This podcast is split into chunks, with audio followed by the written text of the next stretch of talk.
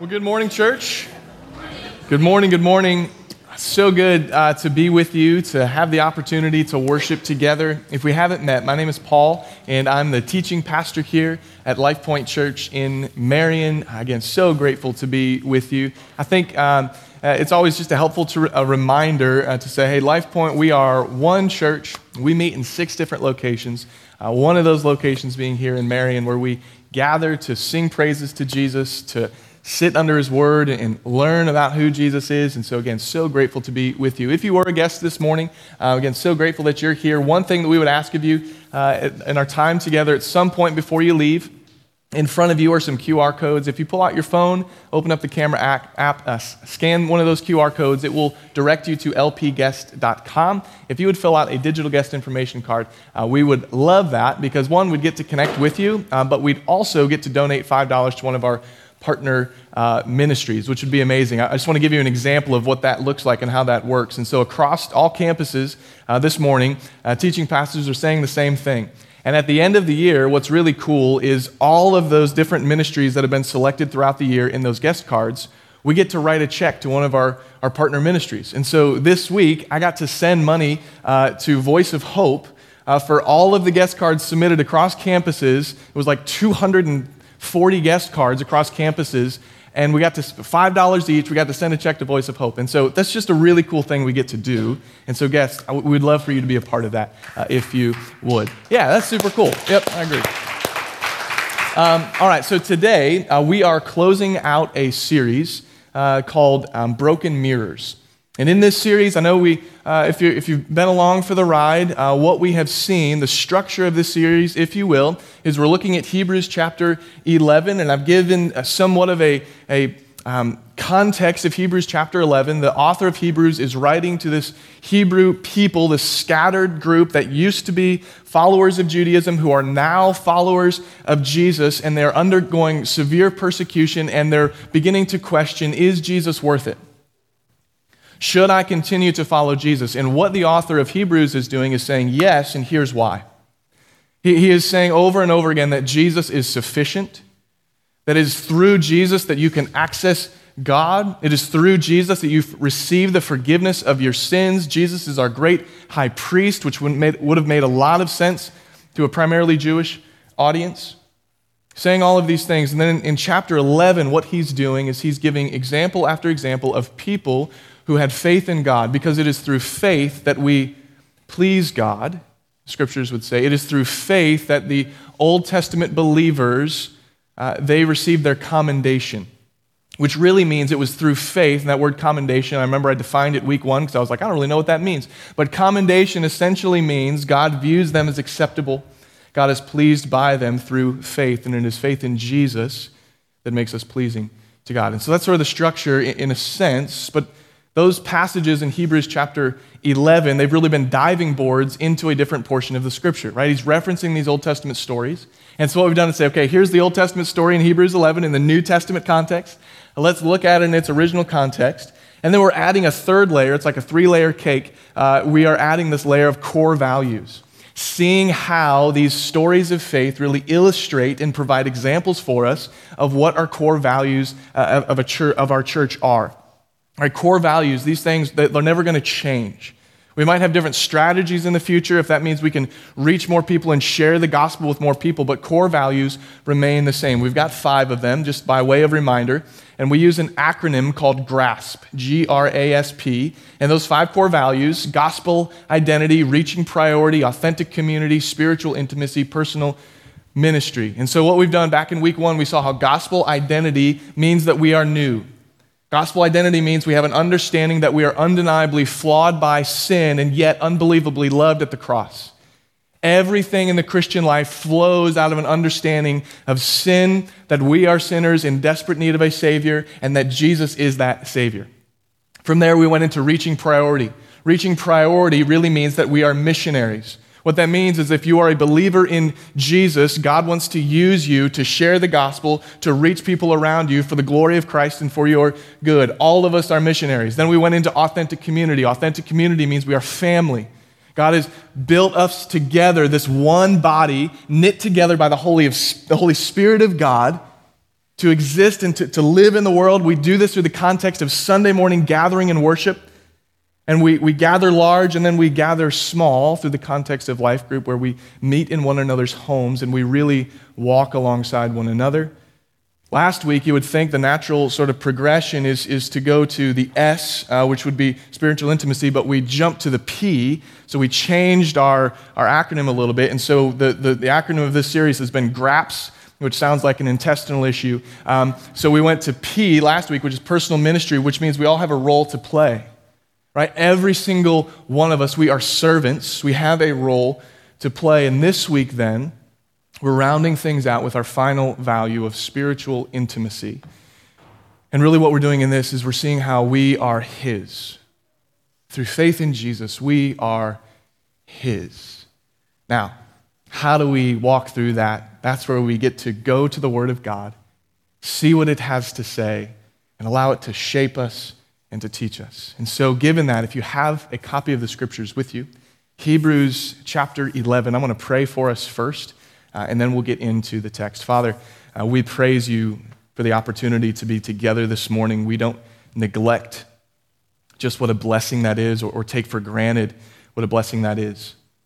Father, as we open your word, you, you promise us that it is living and active and it can pierce us. And so, God, I ask that you would make that the reality for us this morning, that the word of God would pierce our hearts in such a way that we would become more and more like you, Jesus we would be obedient people, shaped by the word of God for your glory, for our good. Please, Father, help me communicate your word clearly. Take from me anything that you don't want me to say, and give to me anything that you do. It's in Christ's name we pray. Amen. Hebrews chapter 11, we're going to pick right up in verse 5. It says this By faith, Enoch was taken up so that he should not see death. And he was not found, because God had taken him. Now, before he was taken, he was commended as having pleased God. And without faith, it is impossible to please him. For whoever would draw near to God must believe that he exists and that he rewards those who seek him. That's our diving board in a sense. And I think we might, it, could be easy to miss because we don't think about these things. It, says, says that, that God had taken him. Literally, what this is saying is that Enoch had such a relationship with God that God decided to just go ahead and not allow Enoch to experience death, but just take him. Again, this is just this foreign concept in our minds. Right? He's walking along, all of a sudden, God's like, I desire you. You're, you're walking in a pleasing manner to me. I am going to take you. So Enoch does not experience death, he is with God. There's two examples that we have this Elijah the prophet and Enoch. This is a rare occurrence. Enoch pleases God. Now, we're not given a lot of detail there. Frankly, it's like, all right, what do I do with that? That seems like a really important thing. Like, how could I be so pleasing to God that I could just be taken on up? I feel like we need a little bit more information. So, to get a little bit more information, let's go over to Genesis chapter 5. So, again, if you've got a copy of the scriptures, you can turn there. We're actually going to be in chapter 4 first to set a little bit of context. Um, but we get the story of Enoch in just a few more details. Again, how is it that he just got taken on up?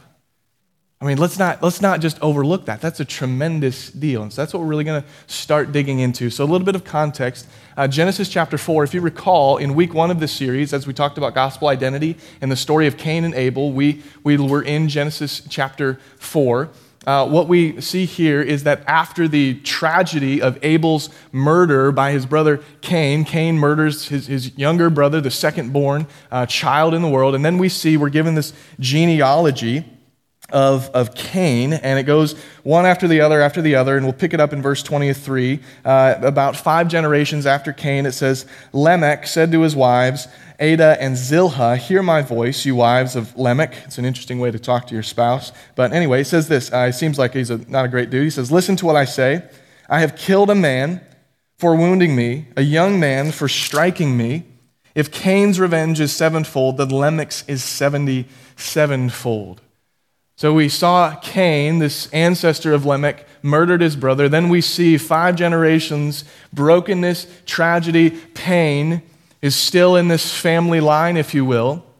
And the reason I want to shape that and give that context to us is because it's, it's almost as if, if the author, which is Moses here in this instance, is saying, Here, here's one family line. Now I want to give you the other family line in a bit of context and, and, contrast. And so we are then going to turn to chapter 5, and what we're going to see is there's another genealogy. And I know you were hoping this morning when you came in we would read genealogies because I know those are our favorite things. And so we're going to pick you're welcome. We're going to pick up in verse 3. It says this When Adam had lived 130 years, he fathered a son in his own likeness, after his image, and named him Seth. All right, so Adam and Eve come together again. They have a, another baby almost to replace uh, Abel. His name is Seth. The days of Adam after he fathered Seth were 800 years, and he had other sons and daughters. Thus, all the days that Adam lived were 930 years, and he died. It's a long time. Long, long. I just want you to imagine like you go to the family reunion and you're like six generations separated from Adam, and you're like, isn't that the guy? Like, yeah, that's him. That's the guy who screwed everything up, right? Like, it's just crazy. Right? Just think about the reality. Sometimes I think we miss these little details in the Bible. It's like, just think about that for a minute. You're at the family reunion and you're like, that's them. Anyway, I get excited about those things. Going on, it says this, verse 6 When Seth had lived 105 years, he fathered Enosh. Seth lived after he fathered Enosh 807 years and had other sons and daughters. Thus, all the days of Seth were 912 years, and he died. When Enosh had lived 90 years, he fathered Kenan. Enosh lived after he fathered Kenan 815 years and had other sons and daughters. Thus, all the days of Enosh were 905 years, and he died. Don't worry, I'm going to keep going. Uh, when Kenan had lived 70 years, he fathered Mahalalel. Uh, Kenan lived after he fathered Mahalalel, uh, that's definitely how you say it, 840 years, and had other sons and daughters. Thus, all the days of Kenan were 910 years, and he died. When Mahalalel, said it differently, had lived 65 years, he fathered Jared. Mahalalel lived after he fathered Jared 830 years and had other sons and daughters. Thus, all the days of Mahalalel were 895 years, and he died. I know, we're going to keep going. When Jared had lived 162 years, he fathered Enoch. Jared lived after he fathered Enoch 800 years and had other sons and daughters. Thus, all the days of Jared were 962 years, and he died. When Enoch lived 65 years, he fathered Methuselah. Enoch walked with God. After he fathered Methuselah 300 years and had other sons and daughters. Thus, all the days of Enoch were 365 years. Enoch walked with God, and he was not, for God took him. There's a pattern. This dude lived for X number of years, then he had a kid, and then he lived for X number of years. And that dude lived for X number of years, and he had a kid, and then he lived for X number of years, on and on and on, and then suddenly the pattern stops. Something extraordinary happens to break and cut into the narrative in such a way that the pattern changes. Something now is different. And so, what is it about Enoch that, that changes the pattern? What is it about Enoch that, that the author changes how he is writing and the details that he is giving us? What did we see in verse 22? It says, Enoch walked with God. Enoch walked with God. Enoch was there's something unique about him, something different in him, again, that it, that it cuts the storyline in half in a sense and says, wait, no, pause. This is significant enough for us to look at, significant enough for, to give us attention. Enoch walks with God in such a way that God then takes him. Again, he just he doesn't experience death. He just gets taken. Now, I'll be honest with you. I'm reading this and I'm saying, wow, like what a tremendous deal. He walked with God. God was so pleased that God took him. But it's almost a little bit like, and and there's no more details, right? Well, what we can see is that Enoch lived his life with God spiritually, which led Enoch to living with God literally. Right? We see that point. Like he, he lived with God spiritually for his whole life, which then eventually led for him to, to live with God physically. But again, it's like, I feel like I'm, I'm asking more questions. Like, well, how did he walk with God? What were the details of that? I, again, the issue is not the Bible. The Bible is sufficient. The issue is me, right? So, so what does this mean? I think it begs more questions. And really, the question that we're going to, to really dig in in the rest of our time together this morning is well, what does it actually mean to walk with God? Really, it's just, they did it. It's like, okay, and how? so, again, what we're going to do, we're just going to, we're just going to begin to dive in. And, and anytime the Bible brings up a question in you, we have to be reminded that the Bible will answer the very same question.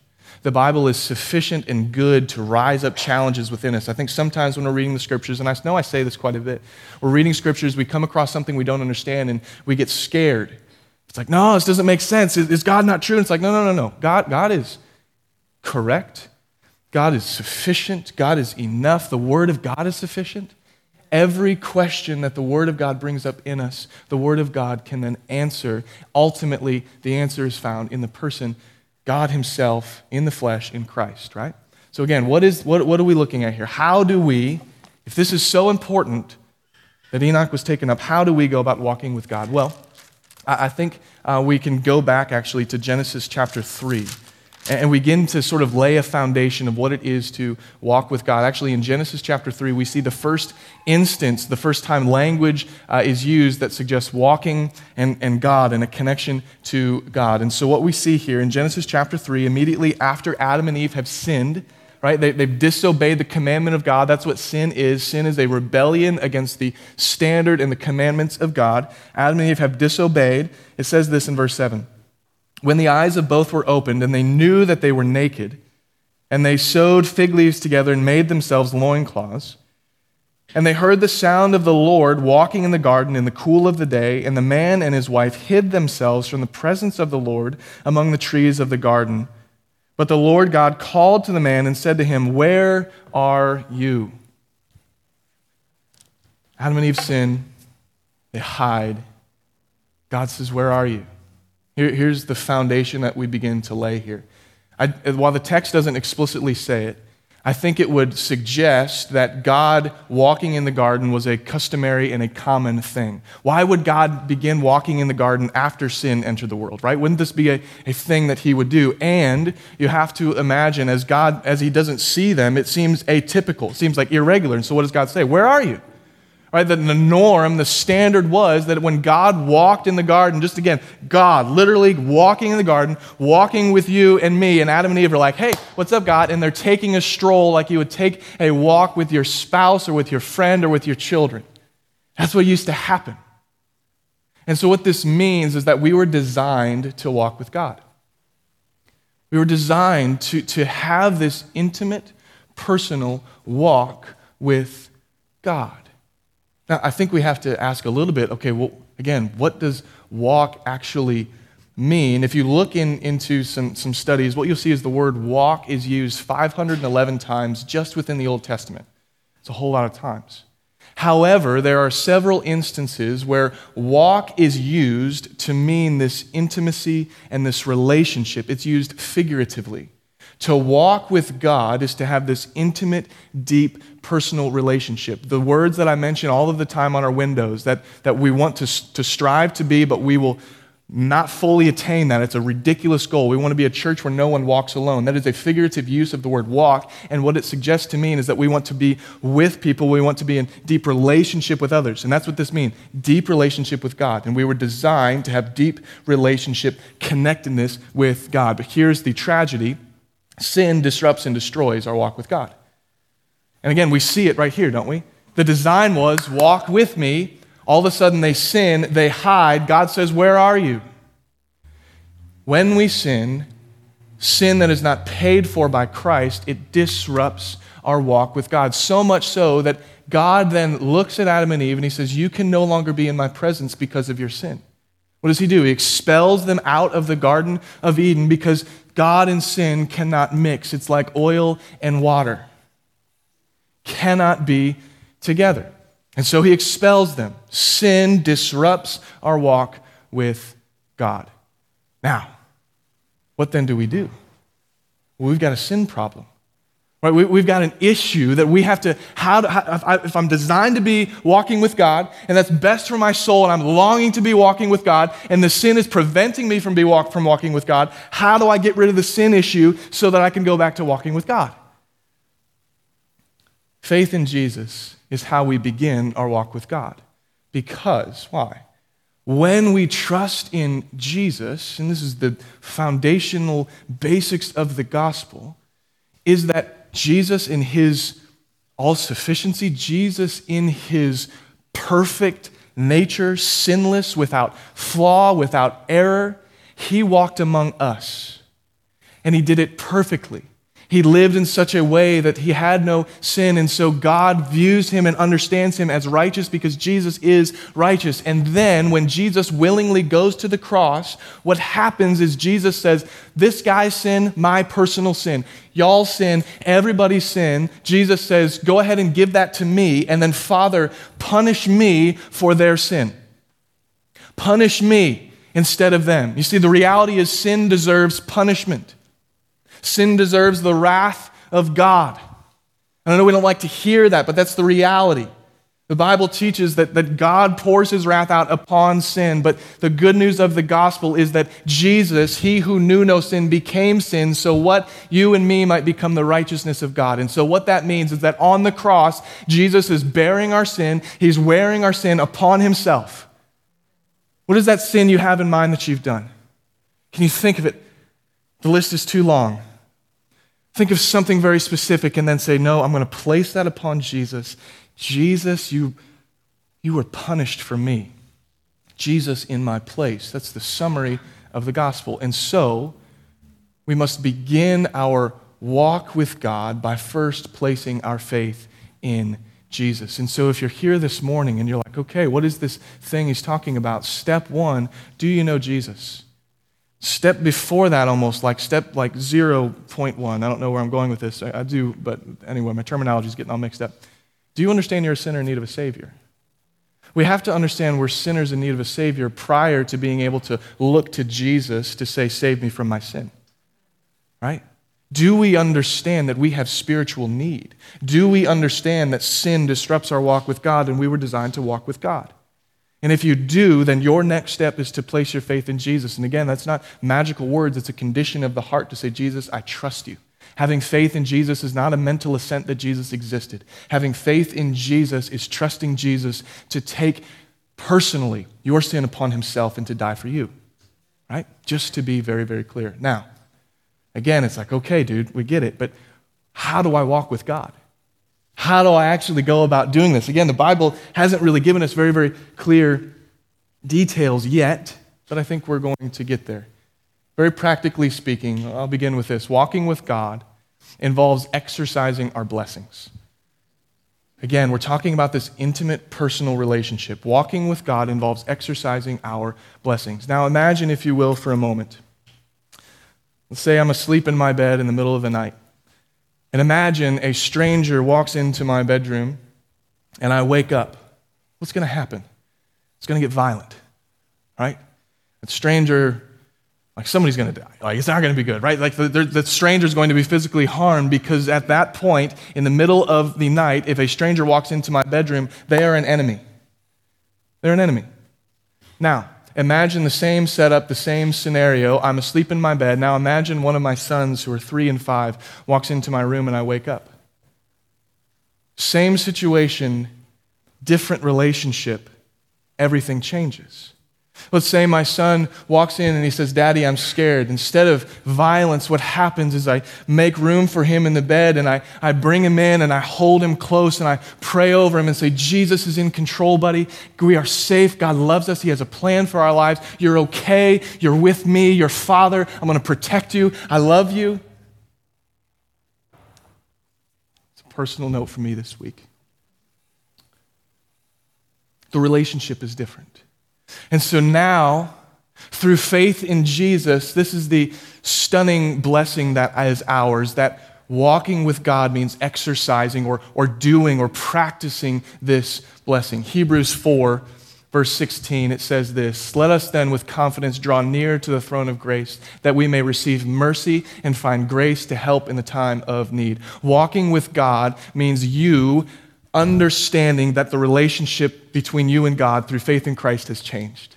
You now can walk into the presence of God boldly and with confidence, and we can do that through prayer. That's what I'm talking about here. We can do that through prayer. And eventually, one day when this life comes to an end, we will do that literally. Remember, Enoch walked with God spiritually, and then he walked with God literally. The same is true for you and me. You and I, we can walk with God spiritually through prayer. We can approach the throne of grace with confidence. God hears us, and he says, Come here you child of mine. But if we try and approach the throne of grace without Christ, remember the stranger in the bedroom? That's what happens. If we interact with a living God apart from Christ, we will be found insufficient. We will be found guilty of our sin. We will be destroyed. But through faith in Christ, we enter in the presence of God and He says, Come here, my child. The question then we have to ask is do we spend time in prayer? Do we have a pattern and a rhythm of going to God and saying, God, this is all that's on my heart? I'm going to, like a child, present these things to you, Father, and I'm going to trust that you're good and that you hear them and that you respond. I think sometimes we have this lie in our heads that says, God doesn't want to hear about my struggles. That's a lie. God already knows them. And what he wants to do is to to have you walk with Him in those things. Prayer is this pouring our heart out to God and saying, God, I need you. It is an acknowledgement of the need we have for God, an acknowledgement of saying, God, here is all that I have. I trust you. I need you. The second thing I, would say this what does it mean to actually walk with God? God has given us 66 books we call these things the Bible. There's like 927 chapters. Send me an email. I'm probably wrong on that number, right? There's so many chapters, and it's the scriptures say it's literally the breath of God. God has given you His words, like the author and the creator of all things. He has said, Here, I, I care about you so much that I'm going to give you instructions. Sometimes we say, I wish God would just speak to me. And it's like, well, I mean, I don't know. There's quite a bit here. He's speaking to you. Are you engaging in it? He wants you to know him. So much so that, again, he, he lived and died for us. And he gave us this incredible book that has the power to shape us and to change us and transform us because the Word of God is living and active. Having the Bible and not engaging in it is like having a winner, winning lottery ticket worth a gazillion dollars and never cashing it. Like, oh, I won. Just tuck that baby away.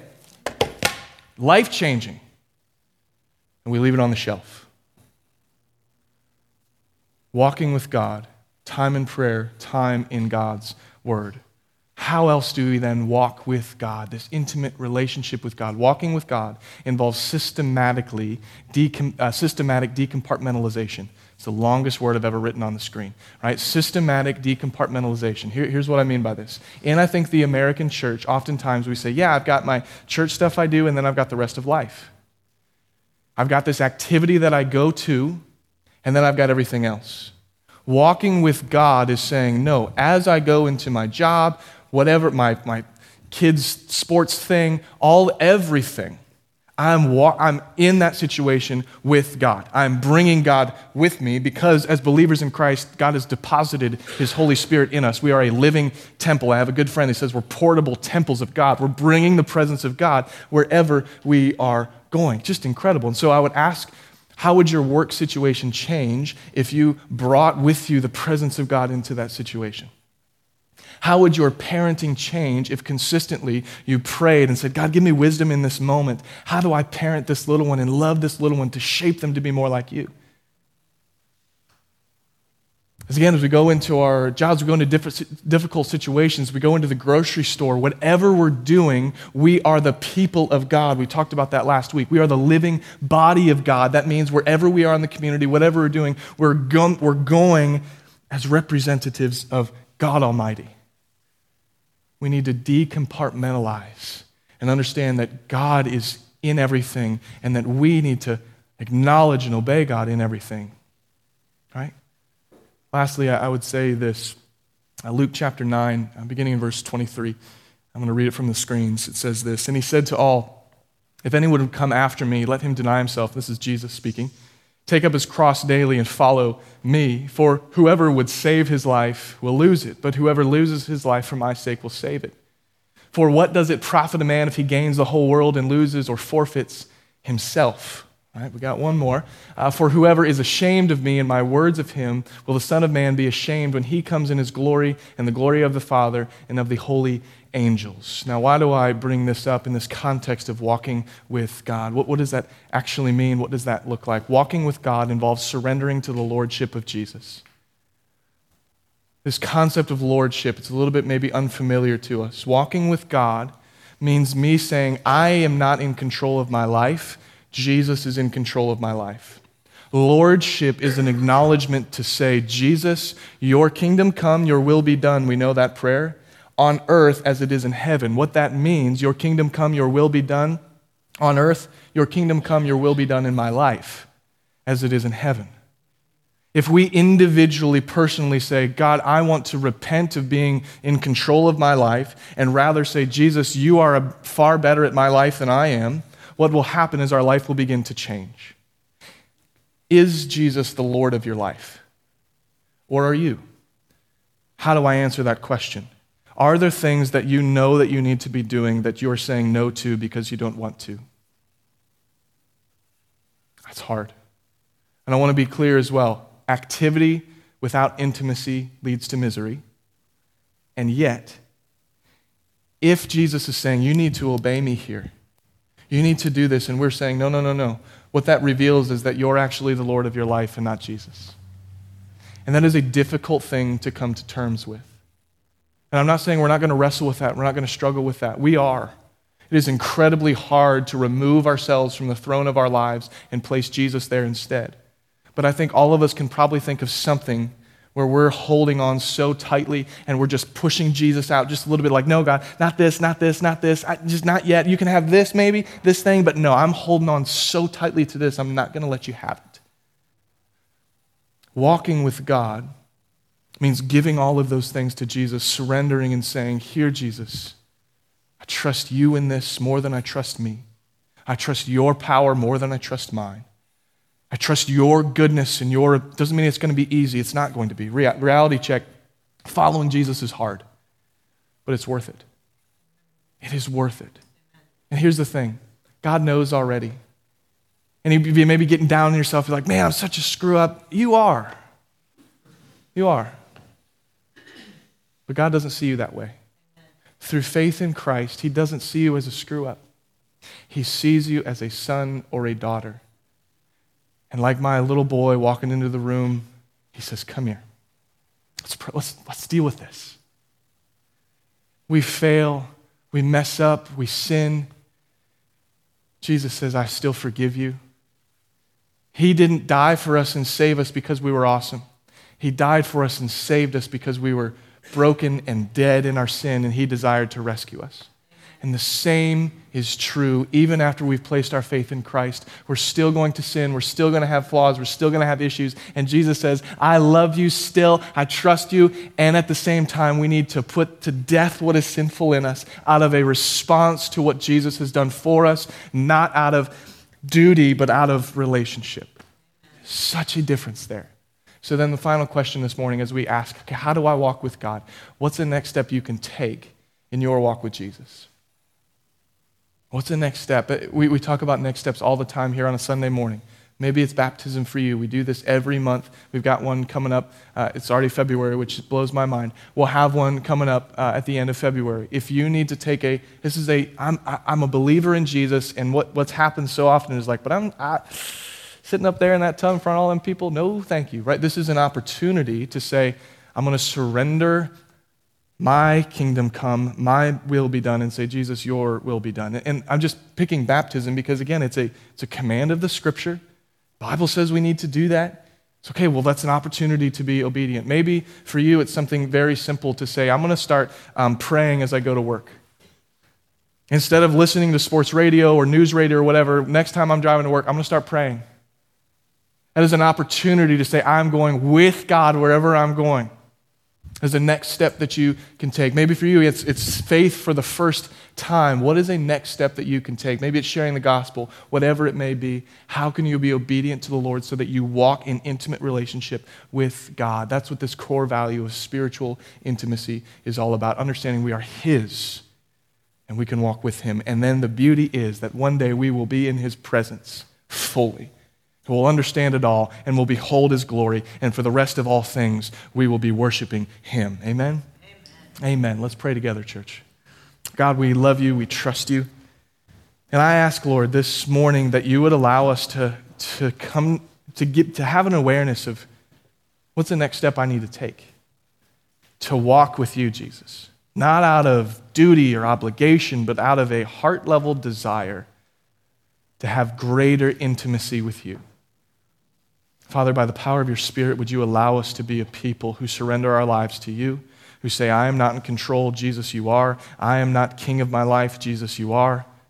If we have unrepentant sin this morning, while we are forgiven in Christ, our sins, past, present, and future, the Bible says that we need to repent. And if we say there is no sin in us, that we are without sin, then the truth is not in us. For some of us this morning, we need to repent and Repenting is really just giving up our own lordship and saying, Jesus, you instead. This thing that I'm holding on to, Jesus, I give it to you. Thank you for forgiving me. Thank you for the grace that you extend to me. Whatever your next step is, would you take a step this morning? Father, we love you. We praise you. It's in Christ's name we pray. Amen.